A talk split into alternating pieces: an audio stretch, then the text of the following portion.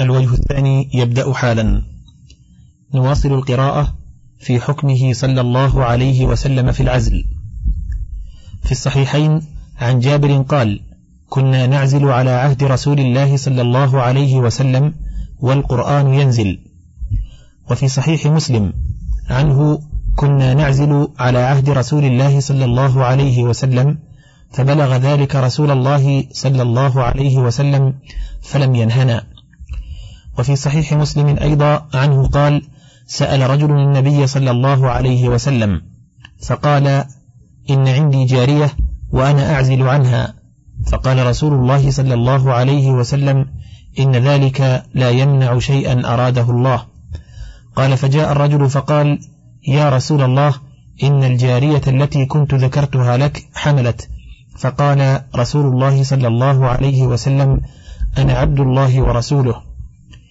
وفي صحيح مسلم أيضا عن أسامة بن زيد أن رجلا جاء إلى رسول الله صلى الله عليه وسلم فقال يا رسول الله إني أعزل عن امرأتي فقال له رسول الله صلى الله عليه وسلم لم تفعل ذلك فقال الرجل أشفق على ولدها أو قال على أولادها فقال رسول الله صلى الله عليه وسلم لو كان ضارا ضر فارس والروم وفي مسند أحمد وسنن ابن ماجه من حديث عمر بن الخطاب رضي الله عنه قال نهى رسول الله صلى الله عليه وسلم أن يعزل عن الحرة إلا بإذنها وقال أبو داود سمعت أبا عبد الله ذكر حديث ابن لهيعة عن جعفر ابن ربيعة عن الزهري عن المحرر ابن أبي هريرة. عن أبي هريرة رضي الله عنه قال قال رسول الله صلى الله عليه وسلم لا يعزل عن الحرة إلا بإذنها. فقال ما أنكره. فهذه الأحاديث صريحة في جواز العزل وقد رويت الرخصة فيه عن عشرة من الصحابة علي وسعد بن أبي وقاص وأبي أيوب وزيد بن ثابت وجابر وابن عباس والحسن بن علي وخباب بن الأرت وأبي سعيد الخدري وابن مسعود رضي الله عنهم. قال ابن حزم وجاءت الإباحة للعزل صحيحة عن جابر وابن عباس وسعد بن أبي وقاص وزيد بن ثابت وابن مسعود رضي الله عنهم وهذا هو الصحيح. وحرمه جماعة منهم أبو محمد ابن حزم وغيره. وفرقت طائفة بين أن تأذن له الحرة فيباح أو لا تأذن فيحرم. وإن كانت زوجته أمة أبيح بإذن سيدها ولم يبح بدون إذنه وهذا منصوص أحمد. ومن أصحابه من قال لا يباح بحال ومنهم من قال يباح بكل حال ومنهم من قال يباح بإذن الزوجة حرة كانت أو أمة ولا يباح بدون إذنها حرة كانت أو أمة. فمن أباحه مطلقا يحتج بما ذكرنا من الأحاديث وبأن حق المرأة في ذوق العسيلة لا في الإنزال. ومن حرمه مطلقا احتج بما رواه مسلم في صحيحه من حديث عائشة رضي الله عنها عن جدامة بنت وهب أخت عكاشة قالت حضرت رسول الله صلى الله عليه وسلم في أناس فسألوه عن العزل فقال رسول الله صلى الله عليه وسلم ذلك الوأد الخفي وهي وإذا الموؤودة سئلت قالوا وهذا ناسخ لأخبار الإباحة فإنه ناقل عن الأصل وأحاديث الإباحة على وفق البراءة الأصلية وأحكام الشرع ناقلة عن البراءة الأصلية. قالوا وقول جابر رضي الله عنه كنا نعزل والقرآن ينزل فلو كان شيئا ينهى عنه لنهى عنه القرآن فيقال قد نهى عنه من أنزل عليه القرآن بقوله إنه الموؤودة الصغرى والوأد كله حرام قالوا وقد فهم الحسن البصري النهي من حديث أبي سعيد الخدري رضي الله عنه لما ذكر العزل عند رسول الله صلى الله عليه وسلم قال لا عليكم ألا تفعلوا ذاكم فإنما هو القدر. قال ابن عون فحدثت به الحسن فقال والله لكأن هذا زجر. قالوا ولأن فيه قطع النسل المطلوب من النكاح وسوء العشرة وقطع اللذة عند استدعاء الطبيعة لها قالوا ولهذا كان ابن عمر رضي الله عنه لا يعزل. وقال لو علمت أن أحدا من ولدي يعزل لنكلته. وكان علي يكره العزل ذكره شعبة عن عاصم عن زر عنه. وصح عن ابن مسعود رضي الله عنه أنه قال في العزل هو الموؤودة الصغرى. وصح عن أبي أمامة أنه سئل عنه فقال ما كنت أرى مسلما يفعله. وقال نافع عن ابن عمر ضرب عمر على العزل بعض بنيه وقال يحيى بن سعيد الأنصاري عن سعيد بن المسيب قال كان عمر وعثمان ينهيان عن العزل. وليس في هذا ما يعارض أحاديث الإباحة مع صراحتها وصحتها. أما حديث جذامة بنت وهب فإنه وإن كان رواه مسلم فإن الأحاديث الكثيرة على خلافه. وقد قال أبو داود حدثنا موسى بن إسماعيل حدثنا أبان حدثنا يحيى أن محمد بن عبد الرحمن بن ثوبان حدثه أن رفاعة حدثه عن أبي سعيد الخدري رضي الله عنه أن رجلا قال يا رسول الله إن لي جارية وأنا أعزل عنها وأنا أكره أن تحمل وأنا أريد ما يريد الرجال وإن اليهود تحدث أن العزل الموؤودة الصغرى قال كذبت يهود لو أراد الله أن يخلقه ما استطعت أن تصرفه. وحسبك بهذا الإسناد صحة فكلهم ثقات حفاظ وقد أعله بعضهم بأنه مضطرب فإنه اختلف فيه على يحيى ابن كثير فقيل عنه عن محمد ابن عبد الرحمن ابن ثوبان عن جابر بن عبد الله ومن هذه الطريق أخرجه الترمذي والنسائي وقيل فيه عن أبي مطيع ابن رفاعة. وقيل عن أبي رفاعة وقيل عن أبي سلمة عن أبي هريرة. وهذا لا يقدح في الحديث فإنه قد يكون عند يحيى عن محمد بن عبد الرحمن عن جابر وعنده عن ابن ثوبان عن أبي سلمة عن أبي هريرة وعنده عن ابن ثوبان عن رفاعة عن أبي سعيد. ويبقى الاختلاف في اسم أبي رفاعة هل هو أبو رافع أو ابن رفاعة. أو أبو مطيع وهذا لا يضر مع العلم بحال رفاعة. ولا ريب أن أحاديث جابر صريحة صحيحة في جواز العزل. وقد قال الشافعي رحمه الله ونحن نروي عن عدد من أصحاب النبي صلى الله عليه وسلم أنهم رخصوا في ذلك. ولم يروا به بأسا قال البيهقي وقد روينا الرخصة فيه عن سعد بن أبي وقاص وأبي أيوب الأنصاري وزيد بن ثابت وابن عباس وغيرهم وهو مذهب مالك والشافعي وأهل الكوفة وجمهور أهل العلم. وقد أجيب عن حديث جدامة بأنه على طريق التنزيه وضعفته طائفة وقالوا كيف يصح أن يكون النبي صلى الله عليه وسلم كذب اليهود في ذلك ثم يخبر به كخبرهم. هذا من المحال البين. وردت عليه طائفة أخرى وقالوا حديث تكذيبهم فيه اضطراب وحديث جدامة في الصحيح. وجمعت طائفة أخرى بين الحديثين وقالت إن اليهود كانت تقول إن العزل لا يكون معه حمل أصلا. فكذبهم رسول الله صلى الله عليه وسلم في ذلك ويدل عليه قوله صلى الله عليه وسلم لو أراد الله أن يخلقه لما استطعت أن تصرفه وقوله إنه الوأد الخفي فإنه وإن لم يمنع الحمل بالكلية كترك الوطء فهو مؤثر في تقليله. وقالت طائفة أخرى الحديثان صحيحان ولكن حديث التحريم ناسخ. وهذه طريقة أبي محمد بن حزم وغيره. قالوا لأنه ناقل عن الأصل والأحكام كانت قبل التحريم على الإباحة. ودعوى هؤلاء تحتاج إلى تاريخ محقق يبين تأخر أحد الحديثين عن الآخر وأن لهم به. وقد اتفق عمر وعلي رضي الله عنهما على أنها لا تكون موؤودة حتى تمر عليها التارات السبع. فروى القاضي أبو يعلى وغيره بإسناده عن عبيد بن رفاعة عن أبيه قال جلس إلى عمر علي والزبير وسعد رضي الله عنهم في نفر من أصحاب رسول الله صلى الله عليه وسلم وتذاكروا العزل فقالوا لا بأس به. فقال رجل إنهم يزعمون أنها الموؤودة الصغرى.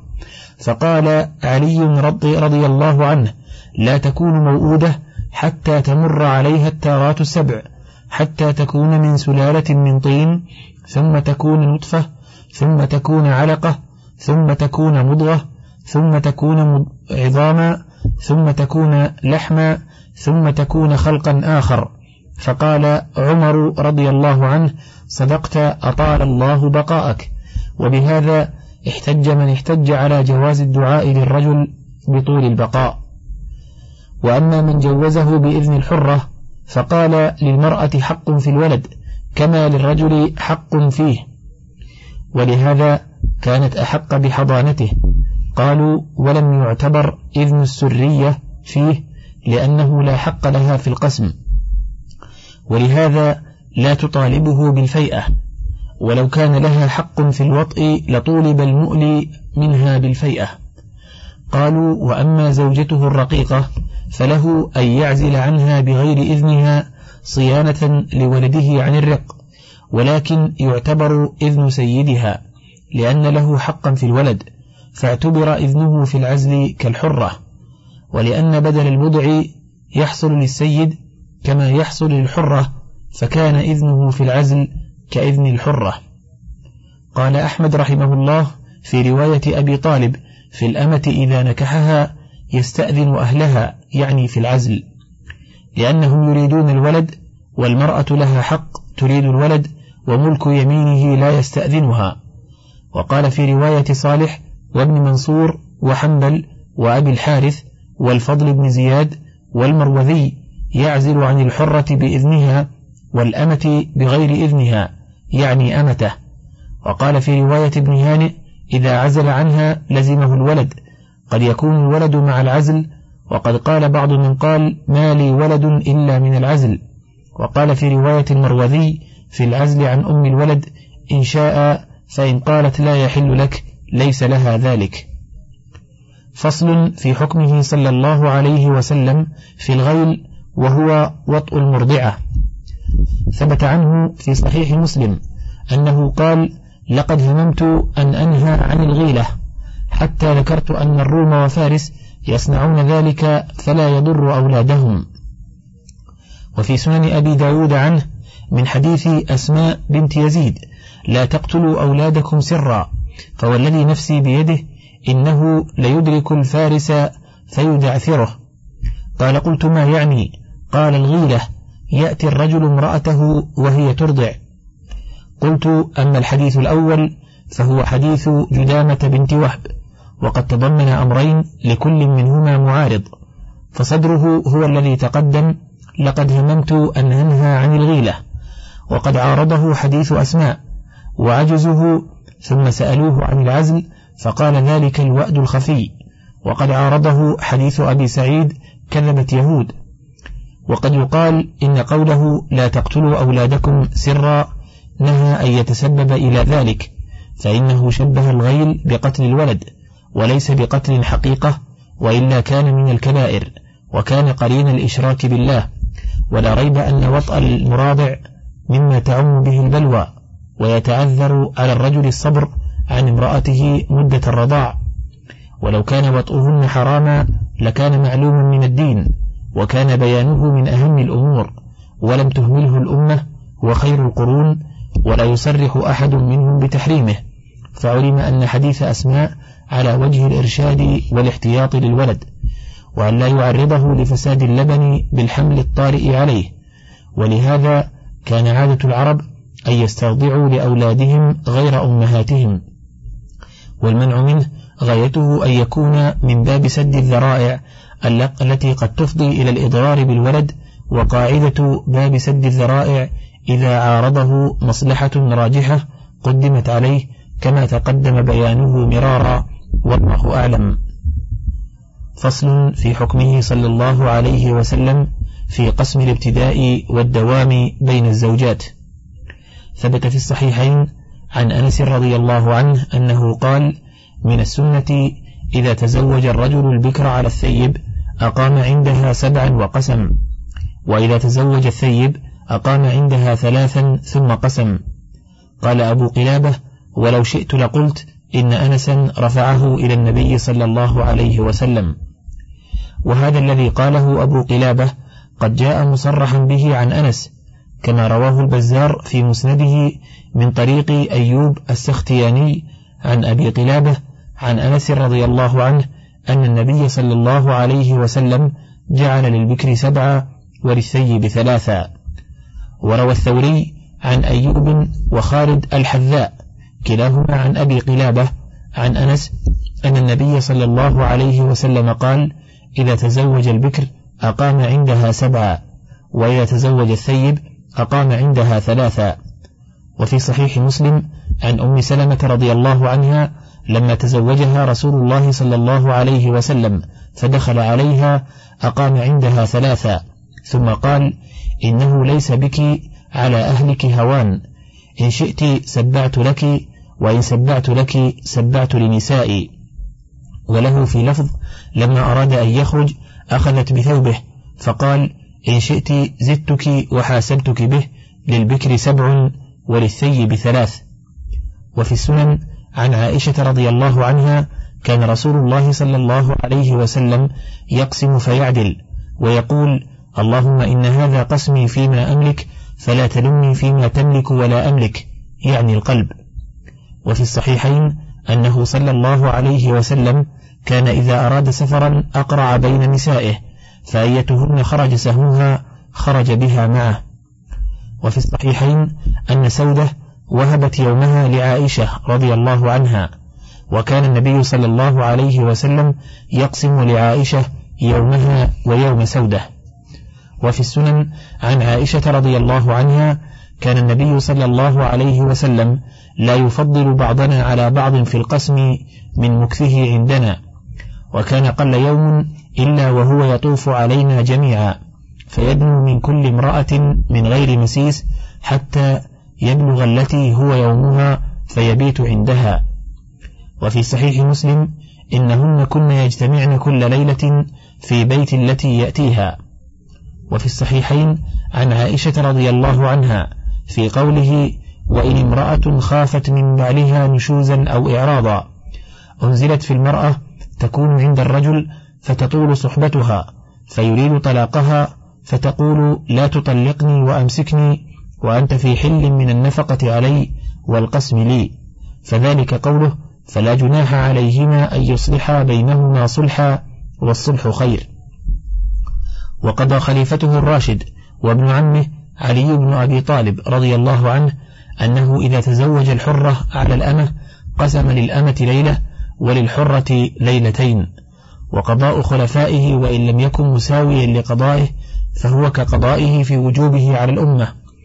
وقد احتج الإمام أحمد بهذا القضاء عن علي رضي الله عنه وقد ضعفه أبو محمد ابن حزم بالمنهال بن عمرو وابن أبي ليلى ولم يصنع شيئا فإنهما ثقتان حافظان جليلان ولم يزل الناس يحتجون بابن أبي ليلى على شيء ما في حفظه يتقى منه ما خالف فيه الأثبات وما تفرد به عن الناس وإلا فهو غير مدفوع عن الأمانة والصدق. فتضمن هذا القضاء أمورا منها وجوب قسم الابتداء وهو أنه إذا تزوج بكرا على ثيب أقام عندها سبعة ثم سوى بينهما. وإن كانت ثيبا خيرها بين أن يقيم عندها سبعة ثم يقضيها للبواقي وبين أن يقيم عندها ثلاثة ولا يحاسبها. هذا قول الجمهور وخالف فيه إمام أهل الرأي وإمام أهل الظاهر وقالوا لا حق للجديدة غير ما تستحقه التي عنده فيجب عليه التسوية بينهما. ومنها أن الثيب إذا اختارت السبع قضاهن للبواقي واحتسب عليها بالثلاث ولو اختارت الثلاث لم يحتسب عليها بها. وعلى هذا من سومح بثلاث دون ما فوقها ففعل أكثر منها دخلت الثلاث في الذي لم يسامح به بحيث لو ترتب عليه إثم أثم على الجميع. وهذا كما رخص النبي صلى الله عليه وسلم للمهاجر أن يقيم بعد قضاء نسكه ثلاثا فلو أقام أبدا ذم على الإقامة كلها. ومنها أنه لا تجب التسوية بين النساء في المحبة فإنها لا تملك. وكانت عائشة رضي الله عنها أحب نسائه إليه. وأخذ من هذا أنه لا تجب التسوية بينهن في الوطء لأنه موقوف على المحبة والميل وهو بيد مقلب القلوب. وفي هذا تفصيل وهو أنه إن تركه لعدم الداعي إليه وعدم الانتشار فهو معذور وإن تركه مع الداعي إليه ولكن داعيه إلى الضرة أقوى فهذا مما يدخل تحت قدرته وملكه. فإن أدى الواجب عليه منه لم يبق لها حق ولم يلزمه التسوية وإن ترك الواجب منه فلها المطالبة به. ومنها إذا أراد السفر لم يجز له أن يسافر بإحداهن إلا بقرعة. ومنها أنه لا يقضي للبواقي إذا قدم. فإن رسول الله صلى الله عليه وسلم لم يكن يقضي للبواقي. وفي هذا ثلاثة مذاهب. أحدها أنه لا يقضي سواء أقرع أو لم يقرع. وبه قال أبو حنيفة ومالك. والثاني أنه يقضي للبواقي أقرع أو لم يقرع. وهذا مذهب أهل الظاهر. والثالث أنه إن أقرع لم يقضي وإن لم يقرع قضى. وهذا قول أحمد والشافعي. ومنها أن للمرأة أن تهب ليلتها لضرتها فلا يجوز لها جعلها لغير الموهوبة وإن وهبتها للزوج فله جعلها لمن شاء منهن. والفرق بينهما أن الليلة حق للمرأة فإذا أسقطتها وجعلتها لضرتها تعينت لها وإذا جعلتها للزوج جعلها لمن شاء من نسائه. فإذا اتفق أن تكون ليلة موهوبة لتلك الواهبة قسم لها ليلتين متواليتين وإن كانت لا تليها فهي له فتنقلها إلى مجاورتها فيجعل الليلتين متجاورتين على قولين للفقهاء وهما في مذهب أحمد والشافعي. ومنها أن الرجل له أن يدخل على نسائه كلهن في يوم إحداهن ولكن لا يطأها في غير نوبتها. ومنها أن لنسائه كلهن أن يجتمعن في بيت صاحبة النوبة يتحدثن إلى أن يجيء وقت النوم فتؤوب كل واحدة إلى منزلها. ومنها أن الرجل إذا قضى وطرا من امرأته وكرهتها نفسه أو عجز عن حقوقها فله أن يطلقها وله أن يخيرها إن شاءت أقامت عنده ولا حق لها في القسم والوطء والنفقة أو في بعض ذلك بحسب ما يصطلحان عليه. فإذا رضيت بذلك لزم وليس لها المطالبة به بعد الرضا. هذا موجب السنة ومقتضاها وهو الصواب الذي لا يسوغ غيره. وقول من قال إن حقها يتجدد فلها الرجوع في ذلك متى شاءت فاسد فإن هذا خرج مخرج المعاوضة وقد سماه الله تعالى صلحا فيلزم كما يلزم ما صالح عليه من الحقوق والأموال. ولو مكنت من طلب حقها بعد ذلك لكان فيه تأخير الضرر إلى أكمل حالتيه ولم يكن صلحا بل كان من أقرب أسباب المعاداة والشريعة منزهة عن ذلك. ومن علامات المنافق أنه إذا وعد أخلف وإذا عاهد غدر والقضاء النبوي يرد هذا. ومنها أن الأمة المزوجة على النصف من الحرة كما قضى به أمير المؤمنين علي رضي الله عنه ولا يعرف له في الصحابة مخالف وهو قول جمهور الفقهاء إلا رواية عن مالك أنهما سواء وبها قال أهل الظاهر وقول الجمهور هو الذي يقتضيه العدل فإن الله سبحانه لم يسو بين الحرة والأمة لا في الطلاق ولا في العدة ولا في العدة ولا في الحد ولا في الملك ولا في الميراث ولا في الحج ولا في مدة الكون عند الزوج ليلا ونهارا ولا في أصل النكاح بل جعل نكاحها بمنزلة الضرورة. ولا في عاد المنكوحات فإن العبد لا يتزوج أكثر من اثنتين. هذا قول الجمهور وروى الإمام أحمد بإسناده. عن عمر بن الخطاب رضي الله عنه قال يتزوج العبد ثنتين ويطلق ثنتين وتعتد امرأته حيضتين واحتج به أحمد ورواه أبو بكر عبد العزيز عن علي بن أبي طالب رضي الله عنه قال لا يحل للعبد من النساء إلا ثنتان وروى الإمام أحمد بإسناده عن محمد بن سيرين قال سأل عمر رضي الله عنه الناس كم يتزوج العبد؟ فقال عبد الرحمن ثنتين وطلاقه ثنتين فهذا عمر وعلي وعبد الرحمن رضي الله عنهم ولا يعرف له مخالف في الصحابة مع انتشار هذا القول وظهوره وموافقته للقياس. فصل في قضائه صلى الله عليه وسلم في تحريم وطئ المرأة الحبلى من غير الواطئ. ثبت في صحيح مسلم من حديث أبي الدرداء رضي الله عنه أن النبي صلى الله عليه وسلم أتى بامرأة مجح على باب فسطاط فقال لعله يريد أن يلم بها. فقالوا نعم. فقال رسول الله صلى الله عليه وسلم لقد هممت أن ألعنه لعنا يدخل معه قبره كيف يورثه وهو لا يحل له كيف يستخدمه وهو لا يحل له؟ قال أبو محمد بن حزم لا يصح في تحريم وطء الحامل خبر غير هذا. انتهى. وقد روى أهل السنن من حديث أبي سعيد رضي الله عنه أن النبي صلى الله عليه وسلم قال في سبايا أوطاس لا توطأ حامل حتى تضع ولا غير حامل حتى تحيض حيضة. وفي الترمذي وغيره من حديث رويفع ابن ثابت رضي الله عنه عن النبي صلى الله عليه وسلم أنه قال من كان يؤمن بالله واليوم الآخر فلا يسقي ماءه ولد غيره. قال الترمذي حديث حسن. وفيه عن العرباض بن سارية رضي الله عنه أن النبي صلى الله عليه وسلم حرم وطأ السبايا حتى يضعن ما في بطونهن. وقوله صلى الله عليه وسلم كيف يورثه ولا يحل له كيف يستخدمه وهو لا يحل له كان شيخنا يقول في معناه كيف يجعله عبدا موروثا عنه ويستخدمه استخدام العبيد وهو ولده لأن وطأه زاد في خلقه؟ قال الإمام أحمد الوطء يزيد في سمعه وبصره. قال في من اشترى جارية حاملا من غيره فوطئها قبل وضعها فإن الولد لا يلحق بالمشتري ولا يتبعه لكن يعتقه لأنه قد شرك فيه. لأن الماء يزيد في الولد. وقد روي عن أبي الدرداء رضي الله عنه عن النبي صلى الله عليه وسلم مر بامرأة مجح على باب فسطاط فقال لعله يريد أن يلم بها وذكر الحديث. يعني أنه استلحقه وشركه في ميراثه لم يحل له لأنه ليس بولده.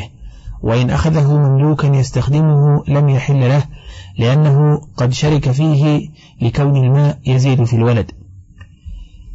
وفي هذا دلالة ظاهرة على تحريم نكاح الحامل سواء كان حملها من زوج أو سيد أو شبهة أو زنا. وهذا لا خلاف فيه إلا فيما إذا كان الحمل من زنا. ففي صحيح العقد قولان أحدهما بطلانه وهو مذهب أحمد ومالك والثاني صحته وهو مذهب أبي حنيفة والشافعي. ثم اختلفا فمنع أبو حنيفة من الوطء حتى تنقضي العدة وكرهه الشافعي وقال أصحابه لا يحرم. فصل في حكمه صلى الله عليه وسلم في الرجل يعتق أمته ويجعل عتقها صداقها. ثبت عنه في الصحيح أنه أعتق صفية وجعل عتقها صداقها. قيل لأنس ما أصدقها قال أصدقها نفسها. وذهب إلى جواز ذلك علي بن أبي طالب وفعله أنس بن مالك وهو مذهب أعلم التابعين وسيدهم سعيد بن المسيب وأبي سلمة بن عبد الرحمن والحسن البصري والزهري وأحمد وإسحاق. وعن أحمد رواية أخرى أنه لا يصح حتى يستأنف نكاحها بإذنها فإن أبت ذلك فعليها قيمتها. وعنه رواية ثالثة أنه يوكل رجلا يزوجه إياها. والصحيح هو القول الأول الموافق للسنة وأقوال الصحابة والقياس فإنه كان يملك رقبتها فأزال ملكه عن رقبتها وأبقى ملك المنفعة بعقد النكاح فهو أولى بالجواز مما لو اعتقها واستثنى خدمتها وقد تقدم تقرير ذلك في غزاة خيبر. فصل في قضائه صلى الله عليه وسلم في صحة النكاح الموقوف على الإجازة. في السنن عن ابن عباس رضي الله عنه أن جارية بكرا أتت النبي صلى الله عليه وسلم فذكرت أن أباها زوجها وهي كارهة فخيره النبي صلى الله عليه وسلم. وقد نص الإمام أحمد على القول بمقتضى هذا فقال في رواية صالح في صغير زوجه عمه قال إن رضي به في وقت من الأوقات جاز وإن لم يرضى فسخ. ونقل عنه ابنه عبد الله إذا زوجت اليتيمة فإذا بلغت فلها الخيار. وكذلك نقل ابن منصور عنه حكي له قول سفيان في يتيمة زوجت ودخل بها الزوج ثم حاضت عند الزوج بعد قال تخير فإن اختارت نفسها لم يقع التزويج. وهي أحق بنفسها وإن قالت اخترت زوجي فليشهدوا على نكاحها قال أحمد جيد. وقال في رواية حنبل في العبد إذا تزوج بغير إذن سيده ثم علم السيد بذلك فإن شاء يطلق عليه فالطلاق بيد السيد. وإذا أذن له في التزويج فالطلاق بيد العبد. ومعنى قوله يطلق أي يبطل العقد. ويمنع تنفيذه وإجازته. هكذا أوله القاضي وهو خلاف ظاهر النص. وهذا مذهب أبي حنيفة ومالك على تفصيل في مذهبه. والقياس يقتضي صحة هذا القول فإن الإذن إذا جاز أن يتقدم القبول والإيجاب جاز أن يتراخى عنه. وأيضا فإنه كما يجوز وقفه على الفسخ يجوز وقفه على الإجازة كالوصية. ولأن المعتبر هو التراضي وحصوله في ثاني الحال كحصوله في الأول. ولأن إثبات الخيار في عقد البيع هو وقف للعقد في الحقيقة على إجازة من له الخيار ورده وبالله التوفيق. فصل في حكمه صلى الله عليه وسلم في الكفاءة في النكاح. قال الله تعالى يا أيها الناس إنا خلقناكم من ذكر وأنثى وجعلناكم شعوبا وقبائل لتعارفوا إن أكرمكم عند الله أتقاكم. وقال تعالى إنما المؤمنون إخوة. وقال المؤمنون والمؤمنون والمؤمنات بعضهم أولياء بعض. وقال تعالى فاستجاب لهم ربهم أني لا أضيع عمل عامل منكم من ذكر أو أنثى بعضكم من بعض. وقال صلى الله عليه وسلم لا فضل لعربي على عجمي ولا لعجمي على عربي ولا لأبيض على أسود ولا لأسود على أبيض إلا بالتقوى. الناس من آدم وآدم من تراب. وقال صلى الله عليه وسلم إن آل بني فلان ليسوا لي بأولياء. إن أوليائي المتقون حيث كانوا وأين كانوا. وفي الترمذي عنه صلى الله عليه وسلم إذا جاءكم من ترضون دينه وخلقه فأنكحوه إلا تفعلوه تكن فتنة في الأرض وفساد كبير. قالوا يا رسول الله وإن كان فيه؟ فقال إذا جاءكم من ترضون دينه وخلقه فأنكحوه ثلاث مرات.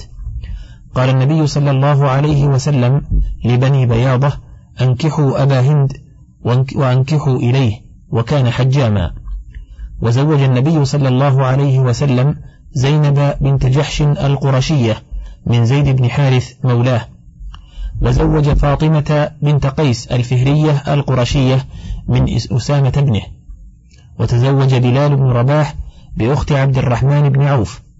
وقد قال الله تعالى والطيبات للطيبين والطيبون للطيبات وقد قال تعالى فأنكحوا ما طاب لكم من النساء فالذي يقتضيه حكمه صلى الله عليه وسلم اعتبار الدين في الكفاءة أصلا وكمالا فلا تزوج مسلمة بكافر ولا عفيفة بفاجر ولم يعتبر القرآن والسنة في الكفاءة أمرا وراء ذلك فإنه حرم على المسلمة نكاح الزاني الخبيث ولم يعتبر نسبا ولا صناعة ولا غنى ولا حرية فجوز للعبد القن نكاح الحرة النسيبة الغنية إذا كان عفيفا مسلما.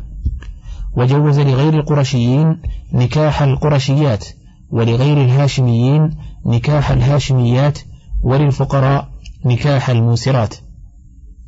وقد تنازع الفقهاء في أوصاف الكفاءة فقال مالك في ظاهر مذهبه إنها الدين وفي رواية عنه إنها ثلاثة الدين والحرية والسلامة من العيوب. وقال أبو حنيفة هي النسب والدين. وقال أحمد في رواية عنه هي الدين والنسب خاصة. وفي رواية أخرى هي خمسة الدين والنسب والحرية والصناعة والمال. وإذا اعتبر فيه النسب فعنه فيه روايتان. إحداهما أن العرب بعضهم لبعض أكفاء. الثانية أن قريشا لا يكافئهم إلا قرشي وبنو هاشم لا يكافئهم إلا هاشمي. وقال أصحاب الشافعي يعتبر فيها الدين والنسب والحرية والصناعة والسلامة من العيوب المنفرة وله في اليسار ثلاثة أوجه اعتباره فيها وإلغاؤه واعتباره في أهل المدن دون أهل البوادي فالعجمي ليس عندهم كفءا للعربي ولا غير القرشي للقرشية ولا غير الهاشمي للهاشمية. ولا غير المنتسبة إلى العلماء والصلحاء المشهورين كفءا لمن ليس منتسبا إليهما. ولا العبد كفءا للحرة ولا العتيق كفءا لحرة الأصل. ولا من مس الرق أحد آبائه كفءا لمن لم يمسها رق. ولا أحدا من آبائها. وفي تأثير رق الأمهات وجهان ولا من به عيب مثبت للفسخ كفءا للسليمة منه. فإن لم يثبت الفسخ وكان منفرا كالعمى والقطع وتشويه الخلقة فوجهان واختار الروياني أن صاحبه ليس بكفء ولا الحجام والحائك والحارس كفءا لبنت التاجر والخياط ونحوهما ولا المحترف لبنت العالم ولا الفاسق كفءا للعفيفة ولا المبتدع للسنية ولكن الكفاءة عند الجمهور هي حق للمرأة والأولياء. ثم اختلفوا فقال أصحاب الشافعي هي لمن له ولاية في الحال. وقال أحمد في رواية حق لجميع الأولياء قريبهم وبعيدهم فمن لم يرضى منهم فله الفسخ. وقال أحمد في رواية ثالثة إنها حق الله فلا يصح رضاهم بإسقاطه. ولكن على هذه الرواية لا تعتبر الحرية ولا اليسار ولا الصناعة ولا النسب وإنما يعتبر الدين فقط فإنه لم يقل أحمد ولا أحد من العلماء إن نكاح الفقير للموسرة باطل وإن رضيت. ولا يقول هو ولا أحد إن نكاح الهاشمية لغير الهاشمي والقرشية لغير القرشي باطل. وإنما نبهنا على هذا لأن كثيرا من أصحابنا يحكون الخلاف في الكفاءة هل هي حق لله أو للآدمي ويطلقون مع قولهم إن الكفاءة هي الخصال المذكورة وفي هذا من التساهل وعدم التحقيق ما فيه. فصل في حكمه صلى الله عليه وسلم في ثبوت الخيار للمعتقة للمعتقة تحت العبد. ثبت في الصحيحين والسنن أن بريرة كاتبت أهلها وجاءت تسأل النبي صلى الله عليه وسلم في كتابتها فقالت عائشة رضي الله عنها إن إن أحب أهلك أن أعدها لهم ويكون ولاؤك لي فعلت فذكرت ذلك لأهلها فأبوا إلا أن يكون الولاء لهم. فقال النبي صلى الله عليه وسلم لعائشة رضي الله عنها اشتريها واشترطي لهم الولاء فإنما الولاء لمن آتق. ثم خطب الناس فقال ما بال أقوام يشترطون شروطا ليست في كتاب الله؟ من اشترط شرطا ليس في كتاب الله فهو باطل وإن كان مئة شرط قضاء الله أحق وشرط الله أوثق وإنما الولاء لمن أعتق. ثم خيرها رسول الله صلى الله عليه وسلم بين أن تبقى على نكاح زوجها وبين أن تفسخه فاختارت نفسها فقال لها إنه زوجك وأبو ولدك فقالت يا رسول الله تأمرني بذلك؟ قال لا إنما أنا شافع. قالت فلا حاجة لي فيه. وقال لها إذ خيرها إن قربك فلا خيار لك. وأمرها أن تعتد وتصدق عليها بلحم فأكل منه النبي صلى الله عليه وسلم وقال هو عليها صدقة ولنا هدية. وكان في قصة بريرة من الفقه جواز مكاتبة المرأة وجواز بيع المكاتب وإن لم يعجزه سيده. وهذا مذهب أحمد المشهور عنه وعليه أكثر نصوصه. وقال في رواية أبي طالب لا يطأ مكاتبته ألا ترى أنه لا يقدر أن يبيعها؟ وبهذا قال أبو حنيفة ومالك والشافعي. والنبي صلى الله عليه وسلم أقر عائشة رضي الله عنها على شرائها وأهلها على بيعها ولم يسأل أعجزت أم لا. ومجيئها تستعين في كتابتها لا يستلزم عجزها وليس في بيع المكاتب محذور فإن بيعه لا يبطل كتابته فإنه يبقى عند المشتري كما كان عند البائع إن أدى إليه عتق وإن عجز عن الأداء فله أن يعيده إلى الرق كما كان عند بائعه فلو لم تأتي السنة بجواز بيعه لكان القياس يقتضيه. وقد ادعى غير واحد الإجماع القديم على جواز بيع المكاتب. قالوا لأن قصة بيرة وردت بنقل الكافة ولم يبق بالمدينة من لم يعرف ذلك لأنها صفقة جرت بين أم المؤمنين وبين بعض الصحابة رضي الله عنهم وهم موالي بريرة. ثم خطب رسول الله صلى الله عليه وسلم الناس في أمر بيعها خطبة في غير وقت الخطبة ولا يكون شيء أشهر من هذا. ثم كان من مشي زوجها خلفها باكيا في أزقة المدينة ما زاد الأمر شهرة عند النساء والصبيان. قالوا فظهر يقينا أنه إجماع من الصحابة إذ لا يظن بصاحب أنه يخالف من سنة رسول الله صلى الله عليه وسلم مثل هذا الأمر الظاهر المستفيض. قالوا ولا يمكن أن توجدون عن أحد من الصحابة رضي الله عنهم المنع من بيع المكاتب إلا رواية شاذة عن ابن عباس لا يعرف لها إسناد. واعتذر من منع بيعه بعذرين. أحدهما أن بريرة كانت قد عجزت وهذا عذر أصحاب الشافعي. والثاني أن البيع ورد على مال الكتابة لا على رقبتها وهذا عذر أصحاب مالك. وهذان العذران أحوج إلى أن يعتذر عنهما من الحديث ولا يصح واحد منهما. أما الأول فلا ريب أن هذه القصة كانت بالمدينة. وقد شهدها العباس وابنه عبد الله وكانت الكتابة تسع سنين في كل سنة أوقية ولم تكن بعد أدت شيئا ولا خلاف أن العباس وابنه إنما سكن المدينة بعد فتح مكة ولم يعش النبي صلى الله عليه وسلم بعد ذلك إلا عامين وبعض الثالث فأين العجز وحلول النجوم؟ وأيضا فإن بريرة لم تقل أعجزت ولا قالت لها عائشة أعجزت ولا اعترف أهلها بعجزها ولا حكم رسول الله صلى الله عليه وسلم بعجزها ولا وصفها به ولا أخبر عنه البتة فمن أين لكم هذا العجز الذي تعجزون عن إثباته؟ وأيضا فإنها إنما قالت لعائشة كاتبت أهلي على تسع أواق في كل سنة أوقية وإني أحب أن تعينينني ولم تقل لم أود ولم أؤدي لهم شيئا ولا مضت علي نجوم عدة عجزت عن الأداء فيها ولا قالت عجزني أهلي. وأيضا فإنهم لو عجزوها لعادت في الرق ولم تكن حينئذ لتسعى في كتابتها وتستعين بعائشة على أمر قد بطل.